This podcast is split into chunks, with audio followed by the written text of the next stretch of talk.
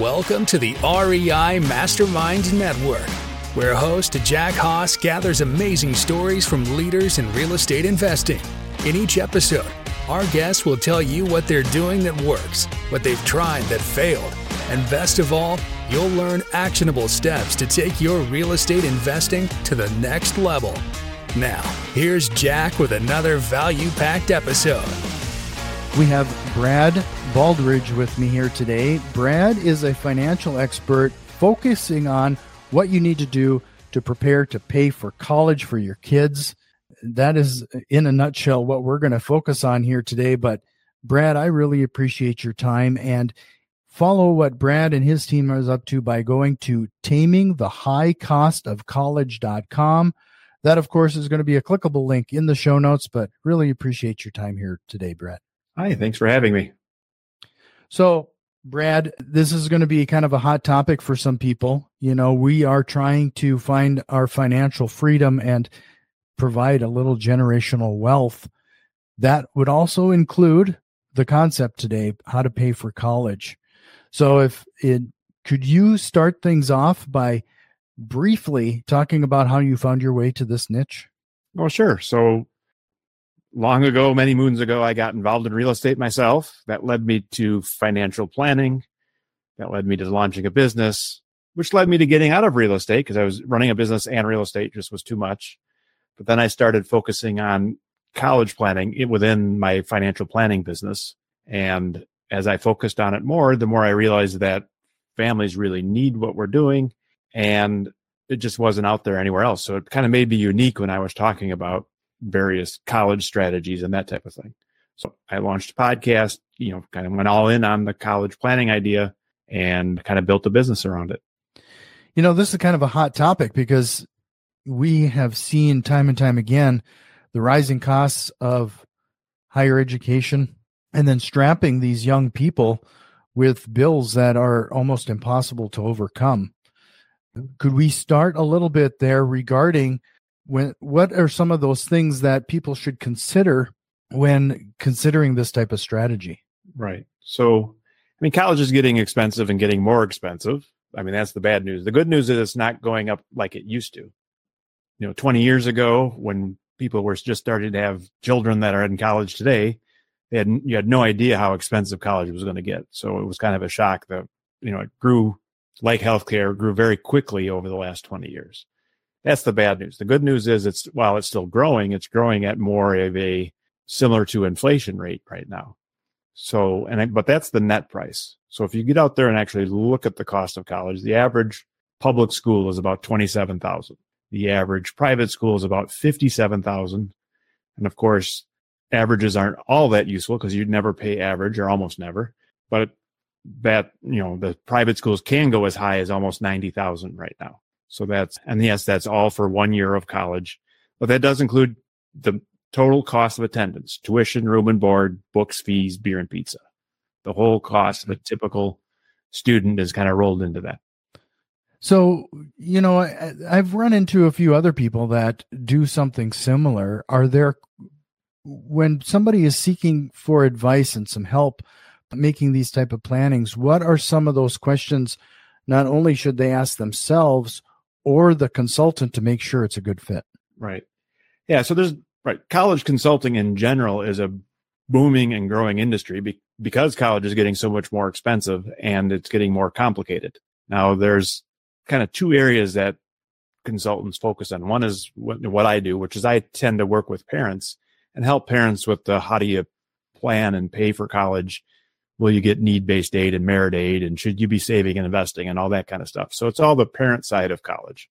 Then there are a lot of experts out there that help students, help them figure out what they want to be when they grow up, write their essays. You know, there's test prep and tutoring and all that type of stuff. And, you know, for some, it's help me get into the Ivy League. For others, it's help me get into any college anywhere. And there's specialties all across the board in that area as well. So as you know, that's, I think one big one big question is, well, are you working with parents or students? And how do you work with parents and students? That being said, you know, the financial side of college is less well known out there. So I certainly would look for some experience, get, get some idea if they've, how much they've done and Because I think what happens with college planning in general is what works for one family is not going to work for the next family unless they are very similar. So, and you don't realize that until you've done 10 or 20 or 30 families. And then you start to realize, okay, well, the high income going to the expensive elite school is a lot different than the middle income going to the local state school, as an example. So what works for one doesn't work for the other. Mm-hmm. So you you mentioned you know you gave a list of things associated with that twenty seven thousand for public and fifty seven or fifty eight thousand for private schools, and it it kind of encompasses everything, including tuition and and living expenses. Are there other fees and and other costs associated with that that are kind of hidden that people kind of miss that are big ticket items that they don't take into account when a kid goes to college? Generally not. I mean, that's a, that's the, an effort to try and get all the costs in there. So the, the obvious costs, you know, the tuition and room and board, the actual bills from the college are certainly included, and then they include books, which you know some kids will buy the books full retail, some kids will rent the books, but they put a number in there for that. And then the final thing is the travel and personal expenses. And you know, we're talking about personal expenses are laundry and dates and pizza on Friday nights and whatever else. That's the beer and pizza thing, cell phone, all that. But in, a lot of cases, the student's already doing a lot of that, already has a cell phone, already does their laundry somehow, and somebody's already paying for it. So it's just a shift of how you do it. It's not like an extra expense. And then travel, I think, would be the big one where if you're going to be flying across the country multiple times a year to get to college, that's a lot different than, you know, dad delivering you with the minivan across town or just across the state. Mm-hmm. You know, we are doing real estate investing for that generation generational wealth situation again, or we're trying to free up our time or plan for our retirement. However, because of the, the, the bill here, we also want to try to give our kids things that we didn't have the benefit of. And that could be including helping them pay for, for college. What kind of advice or direction would you give somebody who is afraid that doing so might derail their retirement plans or drain their their savings. Yeah. Well, I mean that's a a real concern again because you know again I've seen families spend hundreds of thousands of dollars on college and I've seen families you know squeak by with 50,000 or 75,000 or even and again the rare case where a student doesn't need a lot of help because they got the full ride or they got the fantastic scholarship or whatever it might be. But for the average family, you know, you can assume you're going to spend ten, fifteen thousand dollars out of mom and dad's pocket for each year of college, unless you have a reason that you're not. You know, I've got an athlete that's going to get a full full ride scholarship. Okay, well, you know, then you're not going to pay. But for most families, it's not unusual to pay 15, 20, 25,000 a year, especially when you get to the middle income, middle income and up type families. Now, at the lower incomes, there are certainly other aid, things like the Pell Grant and federal aid, as well as state aid, which can take a big bite out of that 15, 20,000. But a lot of families don't qualify for it. So then obviously if you're not going to qualify for it, you can't count on it. You know, one of the things that's kind of in a political upheaval right now is the forgiveness of student loans. Could you talk a little bit about maybe some of that, what's going on in our society regarding these promises it's been struck down once by the supreme court now it's kind of resurrected again in another form do you think this is something that i don't want to say parents could count on but it seems to be kind of a lottery system when it comes to that type of thing right now. Right yeah. I don't know how to give advice about well they might forgive the loan. I think you're much better off to have a solid plan so that you don't you're not relying on forgiveness. Plus, I think what I think a lot of people don't realize is the student can only borrow 5,500 as a freshman and 6,500 as a sophomore and 7,500 as a junior and senior. So that's the type of loans that they're talking about forgiving. On top of that, parents can borrow under the plus loan system.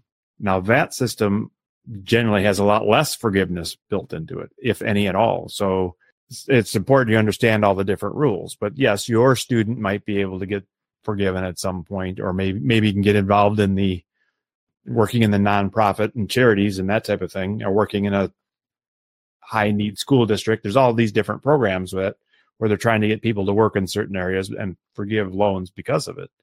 And those are all well and good, but it's really hard with a 17 year old to say, well, this is what I'm going to do when I'm 23 and working in the real world. So I, therefore I can borrow this money knowing it's going to get forgiven. So I, you know, generally recommend that you assume that you're going to have to pay it back. And then if it happens to be that, you know, the charitable route works out or you end up in that right school district or whatever it is, then great. I mean, that's icing on the cake, but it's not like baked into the plan where if it doesn't work out, the plan fails. So you you know you've given us some relatively small numbers that they're talking about there. You know the fifty five hundred to seventy five hundred. I think it was kind of the mm-hmm. range. And and but then you on the flip side, we're talking about that schools can cost anywhere from twenty seven thousand a year to to fifty seven thousand a year. Is that fifty five hundred, for example? Is that like on a, a semester basis, or is that yearly? That that that's the max that can really that's an annual number, right? So a typical okay. state school, let's say, you know, use that average of 27,000. A freshman could borrow 5,500. Maybe they could work summers and weekends or whatever and make another four or 5,000. So now we're from that 27 down to 17,000 if they can cover 10,000 between the loan and what they earn. Hmm. And that's where a lot of middle income families stand. And that's what I'm saying. It's not unusual for families to have to pay 15, 20, 25,000, depending on your state and what the price is at your state school, that is the big impact, I think. As far as like Illinois, some of their schools are in the 30, 32, 34,000 range and California's UW or UC schools are very expensive. So there's higher prices as well in some of the state schools. And then there's the lower cost states too, where it's substantially lower and there's a lot of state benefits that help reduce the cost as well. So, Brad, you know, we've been talking about a lot of strategies here so far, but I think a lot of people are going to are struggling with the concept of balancing their retirement versus helping pay for these college for the college costs. Can you talk a little bit about what parents or people need to do in order to plan for this so it doesn't impact their retirement? Yes, absolutely. So, I mean, I hear a lot you know, our number one goal is retirement. Our number two goal is pay for college. And then when you actually look at what's going on for some families, they're, they're doing a great job, right? They've got a lot of retirement figured out and a lot of college figured out. But for many families, they're not doing either one, right? They say that's what they want to do. But when you look at where their money's going, it's not going towards college or retire. So I think a lot of families just need to really understand, you know, what they can do as far as, you know, planning and paying for college. But it's going to require some of your cash flow or require some of your resources. It's not magic, right? If you, we do the math often and sometimes it's a, for a family, it's like, okay, well, you need to be saving 1500 a month towards retirement. And then based on where you are and what you retire and your college goals, we need another 2000 for paying for college. And some families will look at me and say, well, that's 3,500. That's impossible. There's no way. Even though they might earn 200, 300, $400,000 a year. And other families would say, "Oh, okay, well, we're already saving two thousand a month towards retirement, and we're already saving a thousand towards college. So based on that, you know, we can shift a little here, shift a little there, and make it all come together." But what I see a lot, and I do a lot of what I would call late stage college planning, which is I'm working with parents of high school kids trying to figure it out. And I don't care how much you earn. For a lot of families, you learned how to spend it. I'll sit down with someone that earns $200,000 a year and say, we've got no money for college. And the next person I talked to says, well, we earn 150,000. We have no money for college. But the guy you talked to earlier we had 200,000. Well, if we had that kind of money, we'd have college covered, no problem. Mm-hmm. But that's the challenge, right? Is as income climbs, so does our lifestyle typically. And for a lot of families, we need to understand how that works. And again, factor that in when we make that decision. Now, should we buy a bigger house or remodel the house or sign up for the more expensive vacations or buy you know more cars or whatever it might be. And especially when we spend money on the kids you know that's another i guess shock for a lot of people is spending a lot of money on that private school doesn't automatically translate into college savings despite what they tell you about oh you know a whole bunch of people that attended this high school got a whole bunch of scholarships which is probably true what they don't tell you is a whole bunch of people attending the public school across the street also got a bunch of scholarships, often very similar. It's just that the public schools don't have the time and don't put the effort into tallying them up and figuring out who got the scholarships and how much they were. Mm-hmm. You know, I'd be curious as to, you know, since you have a bit different insight on this, like we we ta- we've been taking advantage of PSEO if you're fam- if you're familiar and it might be dependent on state associated with that, but my daughter is going to be able to take like her she she started her junior year, now it's full time her senior year at the local at the local college and she's going to have like her first year 2 years taken care of there just by taking advantage of that of that system. Mm-hmm. like do you see a lot of people more and more taking advantage of that? Some i just seem to run into people that when i bring it up it's like the first time they've ever heard of it yes right so i think what you're talking about is the courses in high school somehow count towards college credit hmm. well in my in my state she actually goes to the college right exactly right. So, but in, in essence you're using your high school time to take college courses or so there's lots right. of different programs like that across the country where high schools are partnered with local community colleges where you get various credit right. for what you're doing in high school and sometimes it is literally you're going to the college and taking the courses sometimes it's more of a the college comes to you and somebody from the college comes to the high school right or the high, it's the same high school teachers they've just gotten approved to create a course that would count towards college credit. So that's right. a lot of the states are now trying to do these partnerships so that students can can gain skills and so forth while in high school. And those systems, you know, again, they have their place and they're certainly a great path for some, but not for everyone. And then there's also the AP system or the advanced placement where you take certain courses and then when you finish the course, you take a test. Usually it's scored between one and five. And if you get a four or five, you might get credit for that course at a certain college. So you might test out of Calc 1 or Calc AB and then start with Calc 2 while you're in college, but you get four credits of calculus because you were able to test out of that Calc course. And there's lots of AP choices around, you know, math and science and, you know, chemistry and physics and language and foreign language and all those types of things. So there's lots of these different programs. So, and I think that's one of the reasons that college planning is getting yet another reason it's getting more complicated because there's these programs that the students can take advantage of around getting credits and that type of thing. And again, for some, it's, it doesn't help that much because yes, you get a whole bunch of, you know, a nurse would be a great example. So a nursing curriculum says you must take all these things. And if you test out of a whole bunch of Spanish, they'll say, great, we'll give you credit for Spanish, but Spanish credit is going to help you become a nurse. You still have to mm-hmm. take all the same courses that nurses take because there's these skills that you need to have. And so you'll graduate instead of with 120 credits, you'll graduate with 140 credits because you've got all these extra credits for things that really aren't helping you in your nursing degree. So I think mm-hmm. that's the challenge is understanding how it will help you and what colleges will take your coursework and that type of thing. And but again, it's a great strategy. Just like some some kids will live at home and go to the community college or some local college for a year or two. Another good strategy.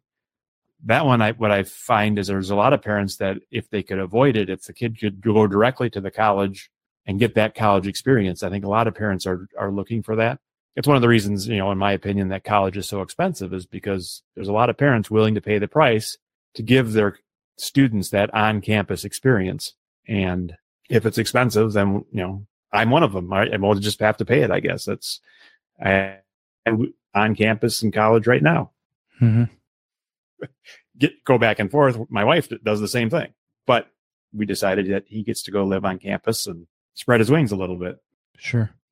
I, I saw somewhere where you even talked about there's there's strategies or ways in which to lower the cost of some of these private schools so that they might be comparable to the public schools. Could you share a few of those strategies? Sure. So, I mean, there's a lot of strategies and tactics, hundreds, where, you know, if you do this, it'll save you a little bit here. If you do that, it'll save money. I think the challenge for a lot of families is figuring out which strategies will apply to you. And then, depending on your family situation, again, you have a student that wants to go all over the country. Now you've got extra work to do because you got to look at colleges all over the place as compared to the student that's going to stay in town or stay within an hour drive. Well, there's only so many colleges you can consider in that situation. Another great example is, you know, your focus, the real estate focus. You know, if you own re- rental real estate or whatever in the real estate markets, that's extra work to do. You have to do what everybody else does. Plus, now you have to understand, well, are there some strategies around real estate that will help me pay for college? And the answer is yes, there's lots of strategies around real estate or business ownership or both that can help, but they don't fit for everybody. I think that's the big challenge. But to give you an example, a lot of private schools offer merit aid. So if your student is in the top 20% of applicants, they might get a 10 or 20 or $30,000 scholarship. So that average school, I mean, I have a private school at 60,000 becomes 40,000 or 30,000. And all of a sudden you're saying I can go to the state school for 28 or I can go to this private school for 32. For a lot of families, you'd say, well, it's close enough that we'll pick the one we like, not necessarily the one that's the lowest cost, which is how we generally do things in a lot of areas, right? We don't all drive the cheapest car we can find. We have requirements. Right. Like my wife absolutely needs heated seats. You know, no seat, no heated seats. It's not a good car. Doesn't matter about any of the rest. And it's the same around college, right? We certain things that we want to have, and perhaps we're willing to pay some for it or pay more for it. So, you know, if you think about the end of the process in college, a lot of students will apply to five or six or 10 colleges and they'll get accepted to certainly more than one. And we see this situation where it's like, I can go to this school for 22,000 and this school for 24 and this school for 28. And then these schools over here are 42 and 48. And then this one is 75. And then sometimes parents will say the 75 is out no matter what. I mean, that's crazy. And then, but is it worth jumping from 28 to 40? I don't know. You know, what is the value you're looking for? And does it have certain things that are important? And for many families, especially as you get to upper middle income and up, where it's like, okay, well, this is why we work so hard so that we have these choices. You know, we don't have to drive the mm-hmm. cheapest car. We can buy a nicer car. We, you know, our vacations could be a little nicer, whatever it is. So now we get into that. Is it worth it? And that's in the eye of the beholder, right? Mm-hmm. That crazy expensive $200,000 sports car. A lot of people will see that and say, well, that's a waste of money. But the guy driving it doesn't think it's a waste of money. He bought it.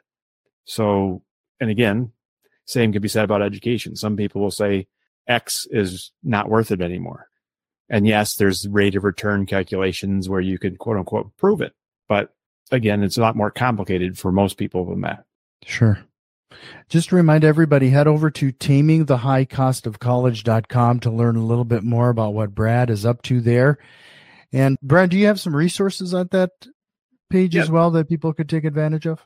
Yeah. So, right. So, something that would fit right into what we're talking about is I've got a cost of colleges by state at my website. So you can, you know, download essentially a PDF or you can look at it right on the website. Of, you know, here's all the state schools and what their price tag is. And then it also will show you the average net price for various incomes. So it might say if your income is between zero and 25,000, you average 7,000. But if your income is 110,000 plus, it might average 23,000 or 25,000.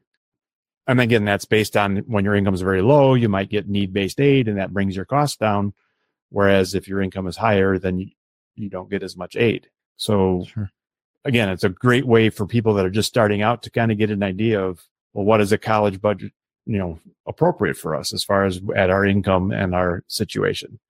And you can look at, you know, NYU averages $50,000 for people that earn more than 110,000, let's say. Whereas the state school in your state might average 22,000 if you're in a lower cost state or 32,000 if you're in a higher cost state. Sure.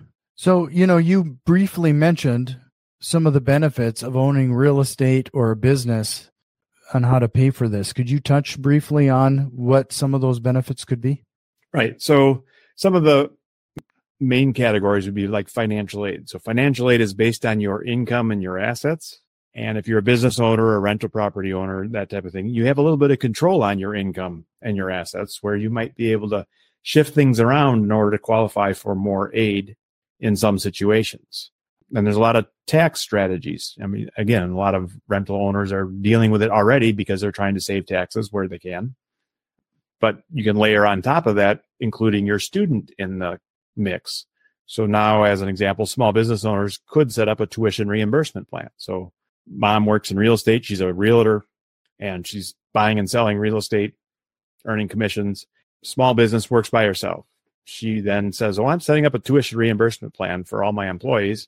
And then the next week, her 17 year old goes to work for her, and he runs around and sets up signs and does cleaning or whatever can you know a 17 year old can do, and she pays him well first of all, and that helps on taxes. But then on top of that, she sets up a tuition re- reimbursement plan that says, if you go back to college and get an A, I'll reimburse you. If you get a B, I'll reimburse you. If you get an F, I'll reimburse you. Just like the big companies that have those programs. But again, it's a learning process. You have to understand how that program will work and implement it. And of course, for some business owners, you have to be fair. So you have to provide it to all of your employees, not just the employees that happen to be your relation. And so there's some other rules along that. But again, it's a strategy. Will it work for everyone? No, but it works great for some.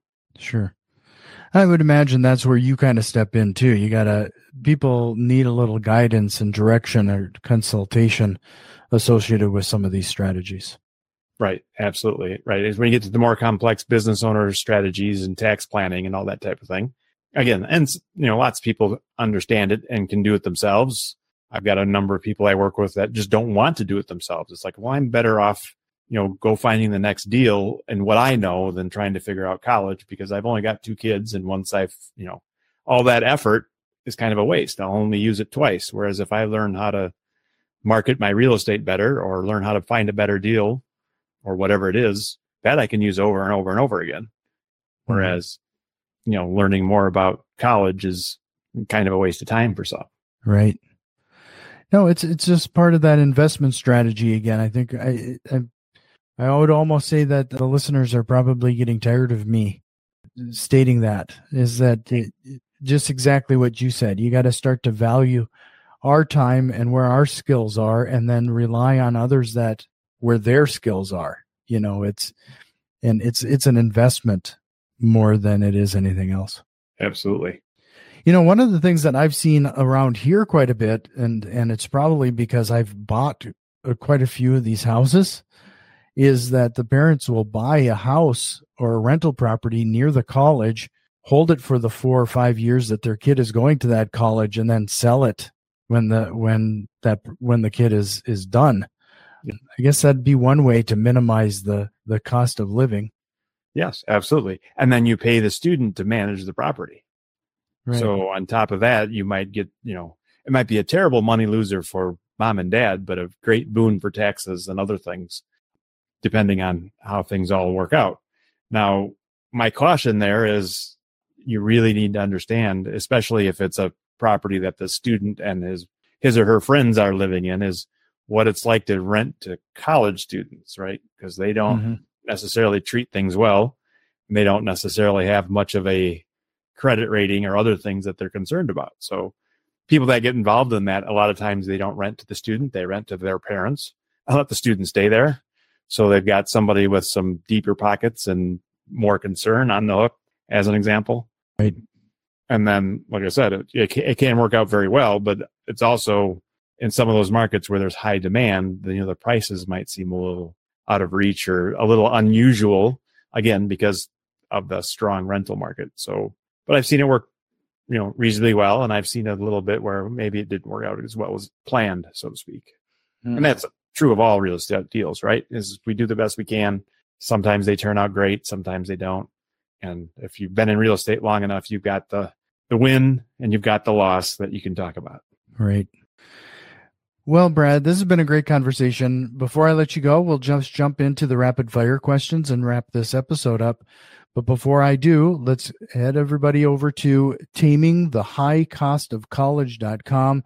Again, that is going to be a clickable link in the show notes. But if you're ready, Brad, can you share us a lie real estate investors or business owners tell themselves and others? Next year will be better. That's a lie? I think sometimes it is. I mean, especially when it's like, well, next year will be better, but I'm not going to do anything to make it better. I just assume it's, you know, right. It's, it's that it's out of my control, but next year will be better just magically, you know, mm-hmm. You know, that I lost money, but I'll make it up in volume. Sure. But do you have that, a book recom, do you have a book recommendation or what are you reading right now? I'm listening to the new book about Tom, Tom Watson, the one, you know, the there's two Tom Watsons that founded IBM, the father and then his son. And the son is the key character in the book because he's the one that did all the computing and all that kind of stuff from the IBM from his dad. But so that's very, I'm finding that quite interesting. And then I guess the book that I recommend, you know, is the four hour work week as far as a way to kind of get, you know, get your mindset shifted a little bit around working on the business versus in the business. Sure. What is one tool in your business or personal life you cannot live without? Wow. I got a lot of those, but I've got, a, you know, something that I find interesting is the, I've got software now that's very powerful around tax planning. So it doesn't do taxes per se. It just helps you do the what ifs of, well, if I do it this way or do it that way, you know, how does that change the taxes? And, you know, should we do a Roth conversion? It's new, you know, newer on the market. It's fantastic. It's becoming a big part of my practice now. Mm-hmm. If you could go back in time and give your younger self one piece of advice, what would that be? Don't sweat the details, just ship it or post it hmm. or get it out in the world. Massive imperfect action. That's how I describe it. Yeah, that works. Hmm. What single strategy, process, or tool have you implemented that has had a direct time saving impact on your business and how? I mean, we're constantly you know, kind of the four hour work week, building processes around, you know, repeatable tasks or whatever they might be so that they get done, you know, right the first time, time after time. Mm-hmm. Um, so yeah, I mean, lots of that of this is how we set up an account or this is how we transfer money or this is how we do that or whatever it might be. Well, Brad, is there a question or concept you wished we would have covered here today? No, I think we hit the high points. I guess the most, I guess what we didn't talk about is get started earlier than the, than you think. So it's you know it's not unusual for me to recommend families start seriously visiting colleges in their sophomore year of high school. And again, it doesn't have to necessarily be the colleges that the student wants to attend, but just hey, let's go look at the college because you've probably never seen one before. And when I ask you later on, do you want a big college or a small college? Most students will look at you and say, well, I don't know. What's a big college look like? Or what's a small college look like? they've never seen one. So getting out there and jumping in from a student side it's sophomore year and the parents can go even sooner than that as far as even freshman year of will we get aid? How are we going to pay for this? But so just do it and do it earlier than we did it as parents. A lot of us didn't think about much about college till end of junior year or even senior year. I think students need to you know start tipping their toes in it sophomore year and parents maybe as early as freshman year especially if you're a real estate owner and you've got a lot of different strategies you could use and hiring the kids in the business that's a great strategy that can start when they're 12 or 13 or whatever the rules are in your state. So a lot of these strategies can start well before college actually starts. Well again brad it was great chatting with you. Taming the high cost of college.com but really appreciate meeting you and uh, hope we'll chat again sometime yeah. Thanks for having me. Have you learned at least one actionable step to incorporate into your real estate investing? If so, please consider returning some of that value by leaving a positive review, subscribing to our YouTube channel, or joining our growing network on Facebook and Twitter. You can find links to all of our social media accounts in the show notes. See you next time.